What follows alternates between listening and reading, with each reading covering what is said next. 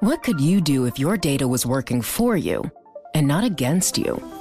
With Bloomberg delivering enterprise data directly to your systems, you get easy access to the details you want, optimized for higher level analysis, and financial data experts committed to helping you maximize your every move.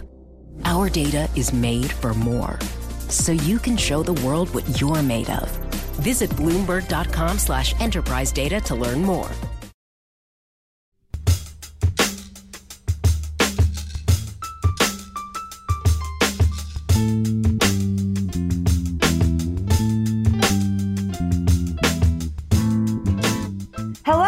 Welcome to What Goes Up, a Bloomberg Weekly Markets podcast. I'm Sarah Ponczek, a reporter on the Cross Asset team. And I'm Mike Regan, a senior editor on the markets team. This week on the show, the crazy times continue. Just consider the statistic from Bespoke Investment Group. The S&P 500's 30% drop is only its seventh since 1928 and the quickest by more than 2 weeks.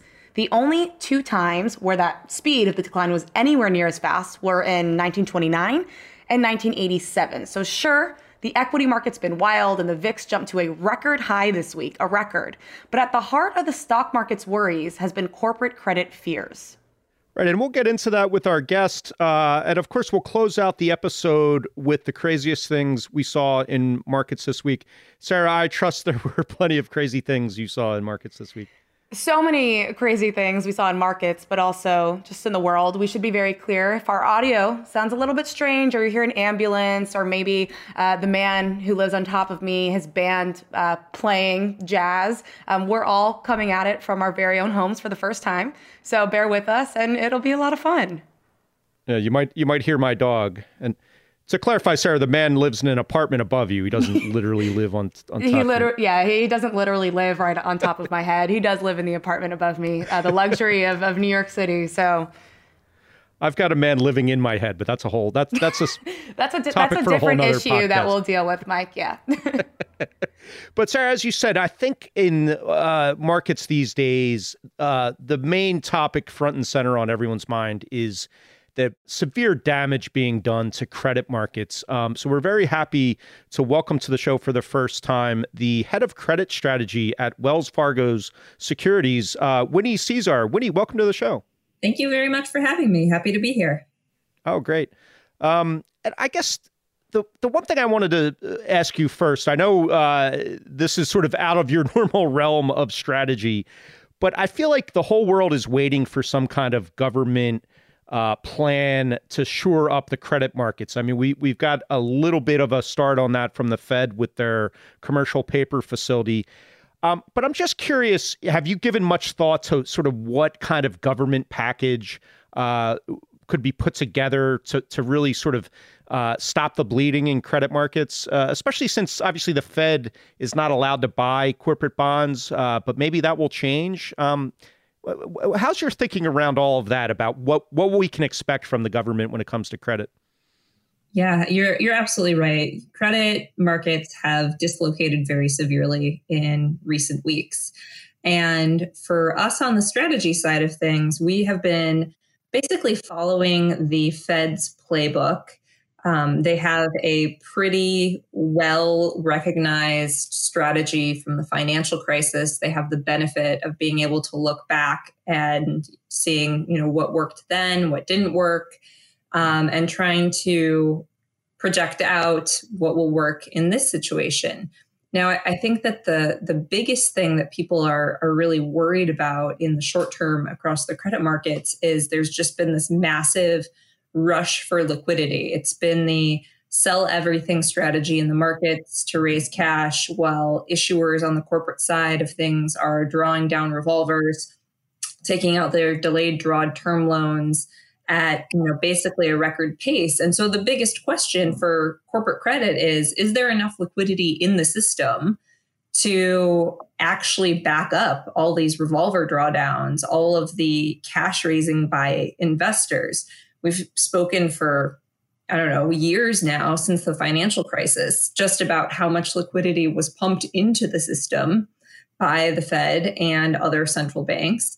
And so now this is the real critical point where we figure out did all of the regulations put in place on the banking system uh, post crisis, are they actually going to do what they were designed to do and give uh, borrowers the type of liquidity uh, that we really need right now when we have no idea about the duration of this crisis and the real magnitude of it all. So we are following the Fed and other central banks very closely while also trying to figure out what the fiscal plan is from uh, the government. And, you know, we've seen a number of central banks come in and say that they are putting IG corporate debt as, uh, you know, an eligible asset for quantitative easing programs. And I think that there is a lot of speculation that the Fed, in conjunction with Congress and the US Treasury, may have to ultimately go down that path.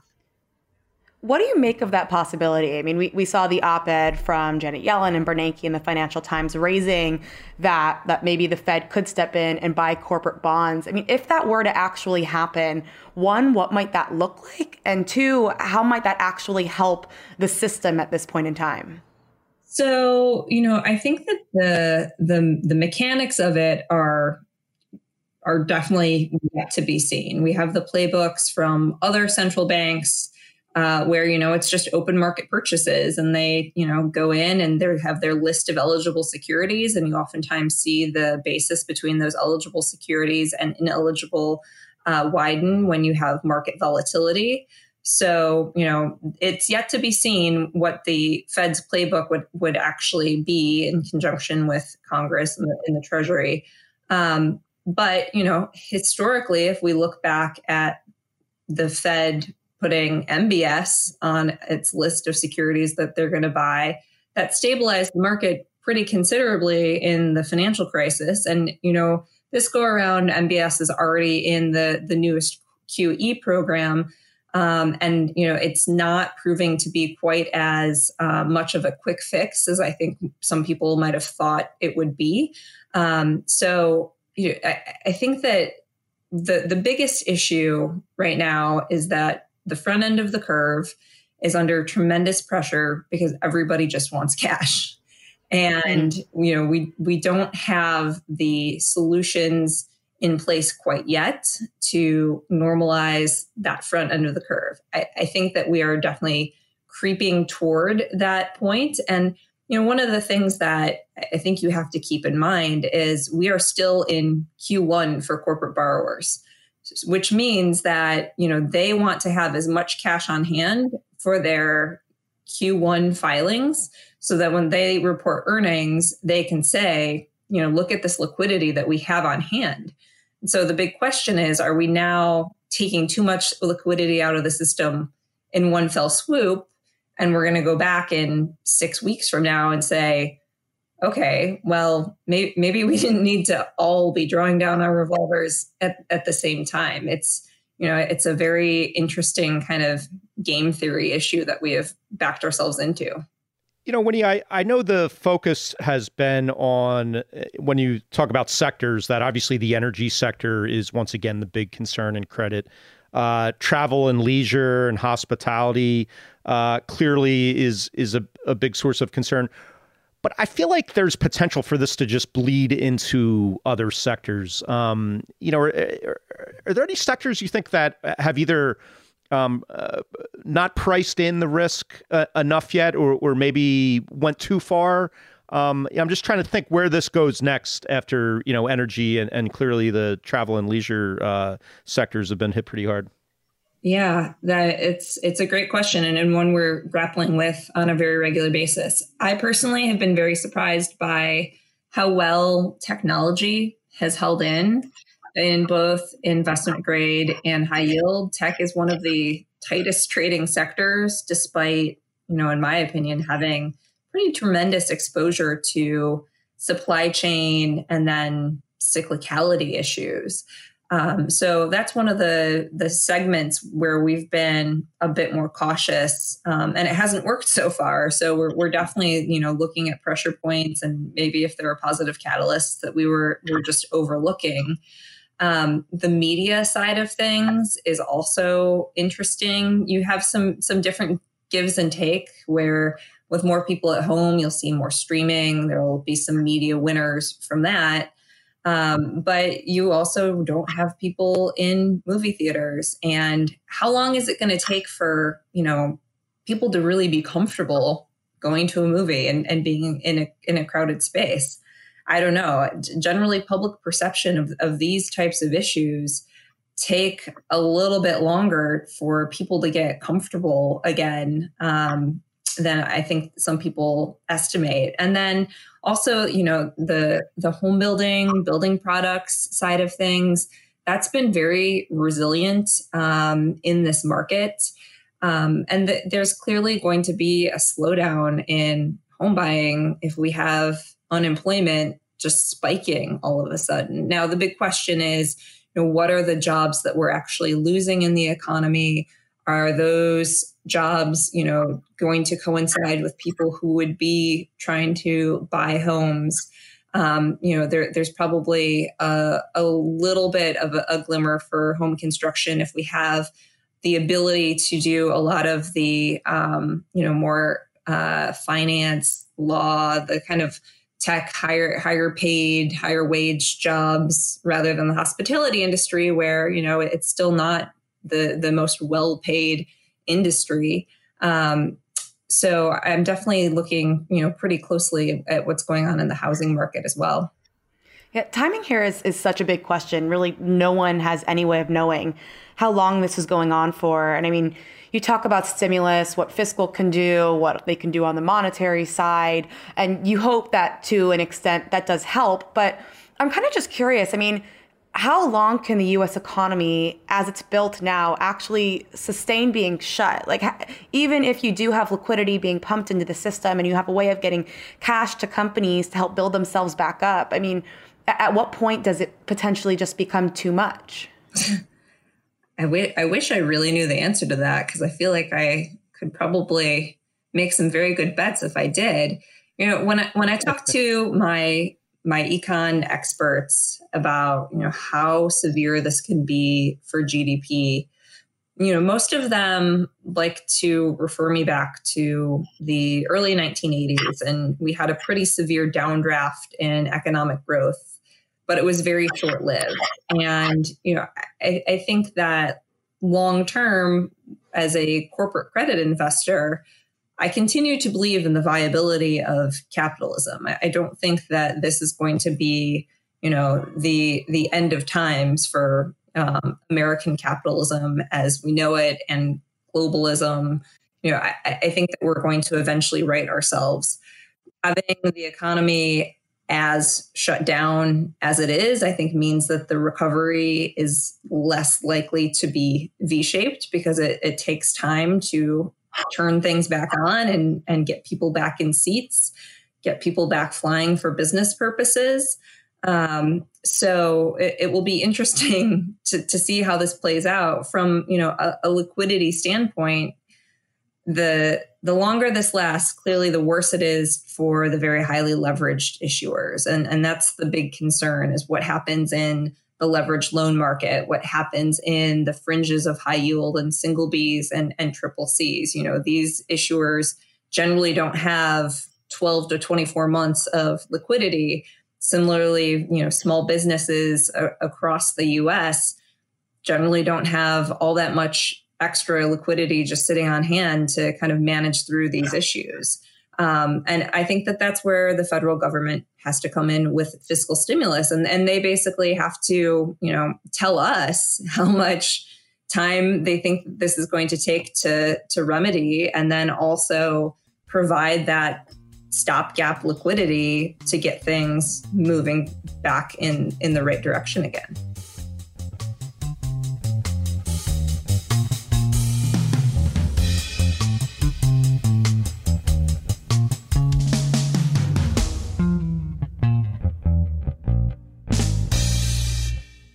Success is more than the final destination. It's a path you take one step at a time. It's discipline, it's teamwork, and it's the drive and passion inside of us that comes before all recognition. It's what Stifel's been doing for over 130 years. Quietly, yet strategically, Stifel's become one of the fastest growing wealth management and investment banking firms in the country. Our financial advisors go beyond traditional wealth management to provide clients with direct access to one of the industry's largest equity research franchises and a leading middle market investment bank because success is the drive it takes to keep climbing, the passion to keep investing, the best of each of us made better by the best in all of us. And that is where success meets success. Start your journey at stifel.com. That's S T I F E L.com. Stifel Nicolaus and Company Incorporated, member SIPC and NYSE.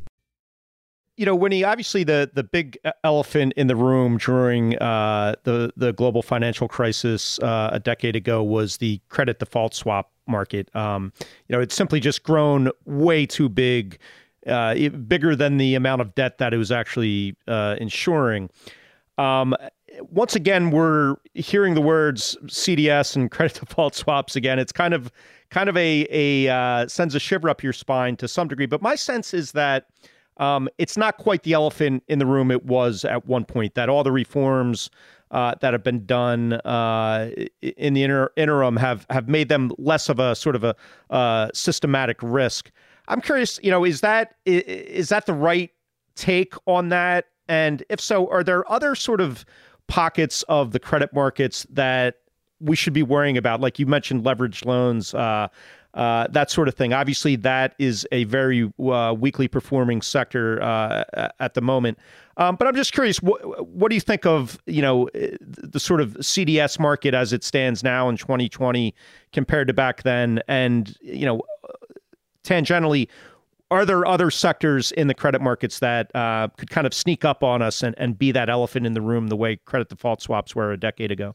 Sure. I mean, there there are a few. So when it comes to CDS specifically, that market has been very much transformed. You know, we don't have the risk of these pervasive bilateral CDS contracts where you're also exposed to you know massive counterparty risk. The, there's been a pretty robust um, clearing facility put in place, and I know from a number of the investors that I speak with in the U.S., you know they they prefer to use the the cleared CDS. So that market is a much more regulated functioning market than it used to be, and it, it also is a lot smaller. Um, than it used to be. So, you know, I don't, I don't worry at night about this the CDS market. Now, where I do worry is leverage loans and then the growth of what people refer to as the private credit market, where because of regulation on banks and because of just an absolute lack of yield in the system for much of the post crisis period, we've seen a lot of growth in these, you know, smaller kind of clubby or direct lending deals um, that traditionally would have been the the purview of the the big banks, and now have that risk has been moved somewhere else. Um, and you know, a lot of it is pension funds that are now involved in private credit. So you know, it's it's the end investor who is exposed to potential severe default rates and pretty dramatic losses on you know capital that is locked up in this private credit market. Um, on the leveraged loan side of things, there has been tremendous growth in, in the in the broadly syndicated loan market. Um, it now stands at about the same size as the uh, U.S. high yield market, and there's also been a lot of degradation in, in fundamentals. So you saw a lot of loan only capital structures, which means that there is no unsecured debt. So if, if you have a first lien loan in a loan only capital structure, it really makes you wonder about recovery assumptions because there's there's no cushion for the blow there when, when things go really bad.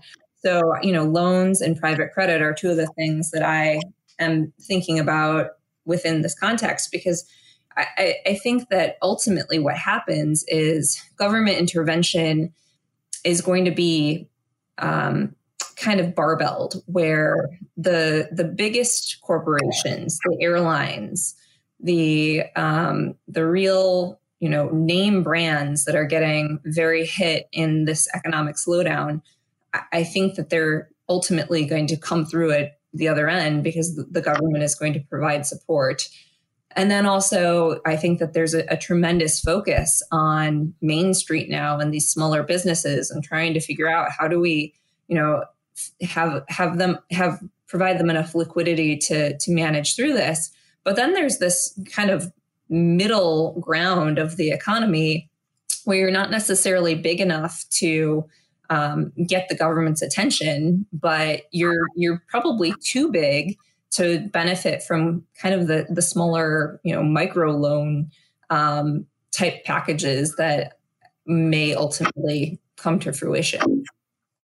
Yeah, it, it almost seems like Wall Street's easier to bail out than Main Street. You know, in the in the financial crisis, you knew where to point the fire hose at the big banks. Uh, in this situation, it just seems like the fire could be all around you. It's just it, seems like a very tricky thing uh, for the government to wrap its head around. Yeah, and I think that that is something that we have tried to point out to regulators and in, in our you know just discussions and we've had discussions with investors is you can never fully eliminate risk from the system no matter how much the regulators would like to try you can shift risk around. And and what's ultimately happened is risk is now held on you know the balance sheet of most americans in terms of you know what's in their 401k what's in their pension plan um, because it, has been much more of this kind of shadow banking direct lending system that's emerged to work around some of the regulatory issues that were put in place and, and constrained the big banks. Absolutely. We are really facing surreal times and crazy times. And it, it's true. It's just hard to know where, where do you direct that fire hose? Where do you direct your efforts if, if so many people across the spectrum are going to be affected? Yeah. Sarah, was that a tease there, the crazy times? It's trying to set you up a little bit. Winnie, did they tell you about our gimmick here, the craziest thing I saw in markets? I was giving a little bit of advance warning, and I also was doing my diligence and listening to a few of the podcasts earlier. So I that did come Excellent. on my radar. So we'll start with you. What's the craziest thing you saw in markets this week? I know it was a pretty tame week, not much going on, but but Nothing maybe you saw all. something. I have so many that I can talk about. Um, you know, the the first one, which is I'm still trying to wrap my head around, is in the investment grade corporate bond market Tuesday of this week was the biggest new issue volume day this year. So wow. yeah. spreads, you know, more than more than double what they were earlier this year. We were still able to price 27 billion of IG bonds at an average coupon of three and a half percent, which over the long term perspective is still a very attractive cost of capital for most investment grade companies. What does that tell you about the health of the market?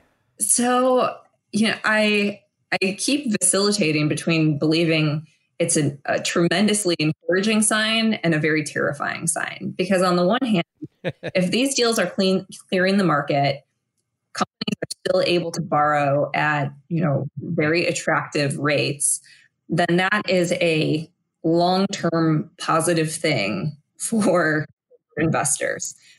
Now, then I, I kind of look back at, at where yields went during the great financial crisis because, you know, in, in many other markets, we've, we've seen much more of a, a repricing of, you know, cost of capital.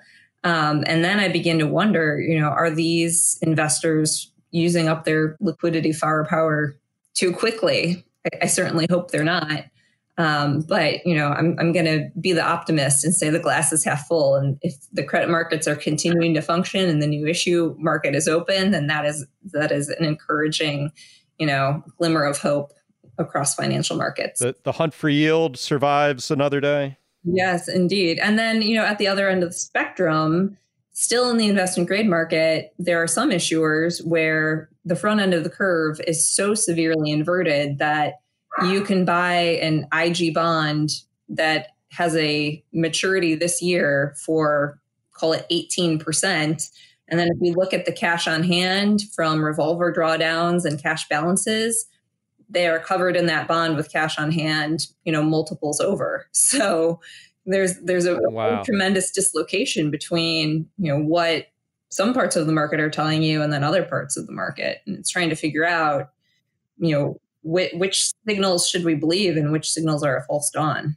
Yeah, and and so much of that must just be this this dollar funding squeeze and and the liquidity issues. I would imagine. Yeah, a lot of it just has to do with money markets, dollar funding, and the front end of the curve.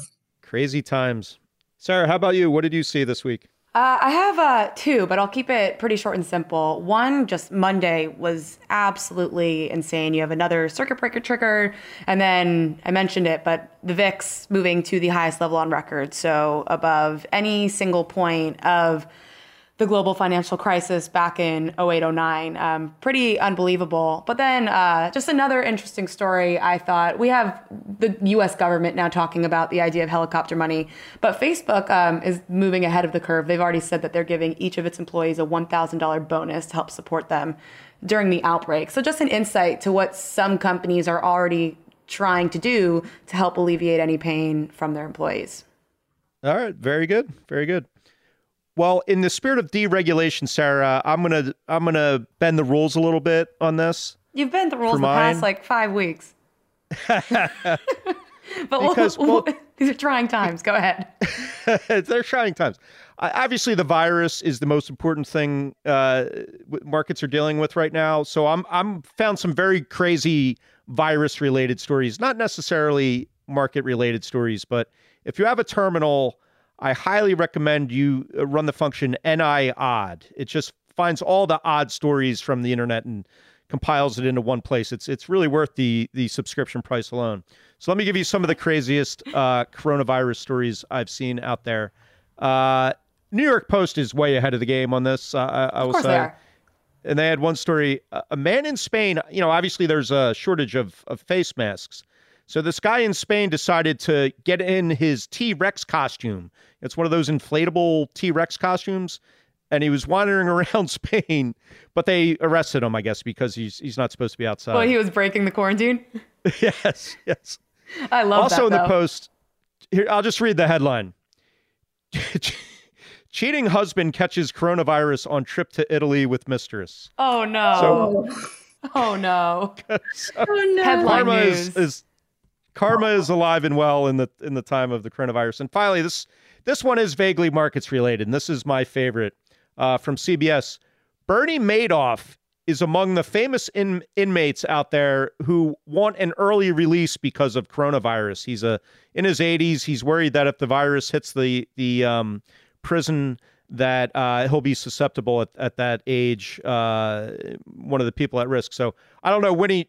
You think they should should they spring Bernie Madoff because of the virus? What do you think? I feel like you're almost safer in prison from the Yeah. coronavirus than you are outside of prison. That's just my uh, my take on it. I, I, think, All right. I think that's a little bit out of my wheelhouse. I'm gonna I'm gonna comment on Hard that. pass. Smart answer. Smart answer. I'm not sure Bernie's going to get away with this one though. That's No. that's uh, it seems a, seems Time like a long tell. shot to me. Yeah. Time will tell. Uh, well, with that said, trying to keep a, a lighter tone in the midst of all of this. Winnie, Cisar, we know you're coming to us from home, so we really appreciate you taking the time today. Happy to be here. This was a welcome deviation from staring at the screens.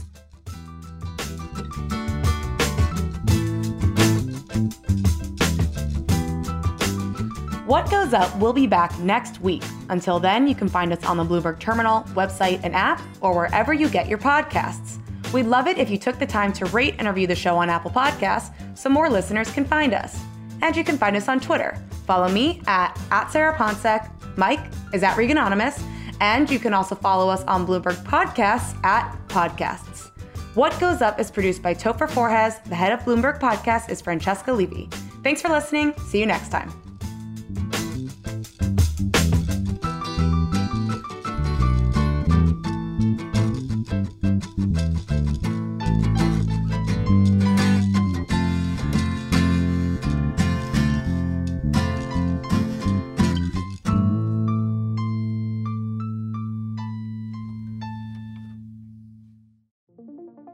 What could you do if your data was working for you and not against you? With Bloomberg delivering enterprise data directly to your systems, you get easy access to the details you want, optimized for higher level analysis, and financial data experts committed to helping you maximize your every move. Our data is made for more, so you can show the world what you're made of.